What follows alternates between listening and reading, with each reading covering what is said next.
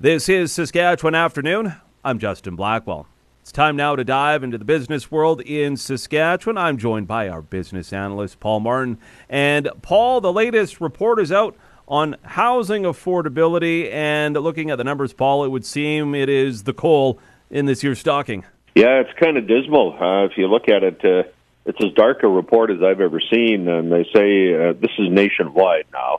And it's a report that RBC Royal Bank puts out. They do it every quarter. They're probably the best of all the banks on tracking what goes on in the housing market. And they have created this, uh, what they call an affordability index. So basically, they say what is the average income in a community, and then what's the average house price? How much income do you need to buy the average house? And then kind of uh, uh, paints a picture. And they they do it for you know very every region in the country. Uh, the latest report has the worst affordability in Canadian history for home buyers, and uh, they said there's some relief in sight because housing prices are going to drop, but not really exciting if you bought your house in the last year, and uh, so you paid a premium, and then you get to pay higher interest rates, which are you know, going up because we're fighting inflation.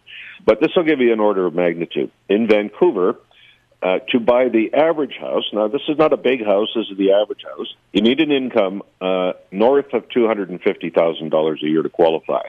It's almost that high in Toronto. Uh, Saskatchewan, obviously, Regina, Saskatoon, long ways from that. We're quite a ways down.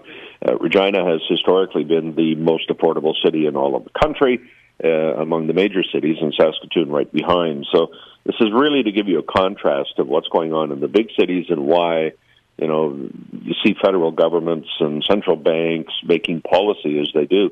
We're the small fish in this pond, so they don't uh, follow what we do. They watch what they do at the big cities, and affordability is the big issue. If you listen to the politicians, clearly the polls are telling them that. That's the only word that's coming out of their mouth these days.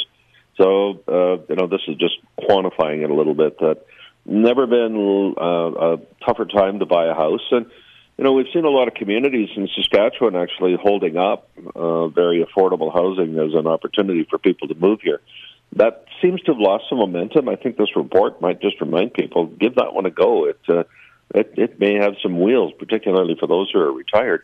If you're retired in Vancouver or Toronto right now, you could sell your house, you could move here, uh, buy you know comparable house, probably put the better part of a million bucks in the bank. And I know some people say, oh, I'm not moving from Vancouver to Saskatchewan because of the weather. Well listen, if you've got an extra million bucks in the bank that's tax free because you sold your principal residence, you probably aren't going to see a Saskatchewan winter anyway.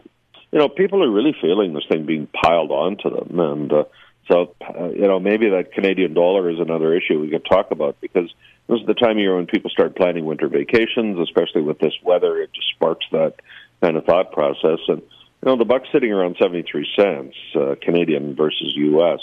That's on the low side. Uh, it's been lower, but that's on the low side. So it's making uh, winter travel and winter holidays uh, to sun destinations more expensive as well.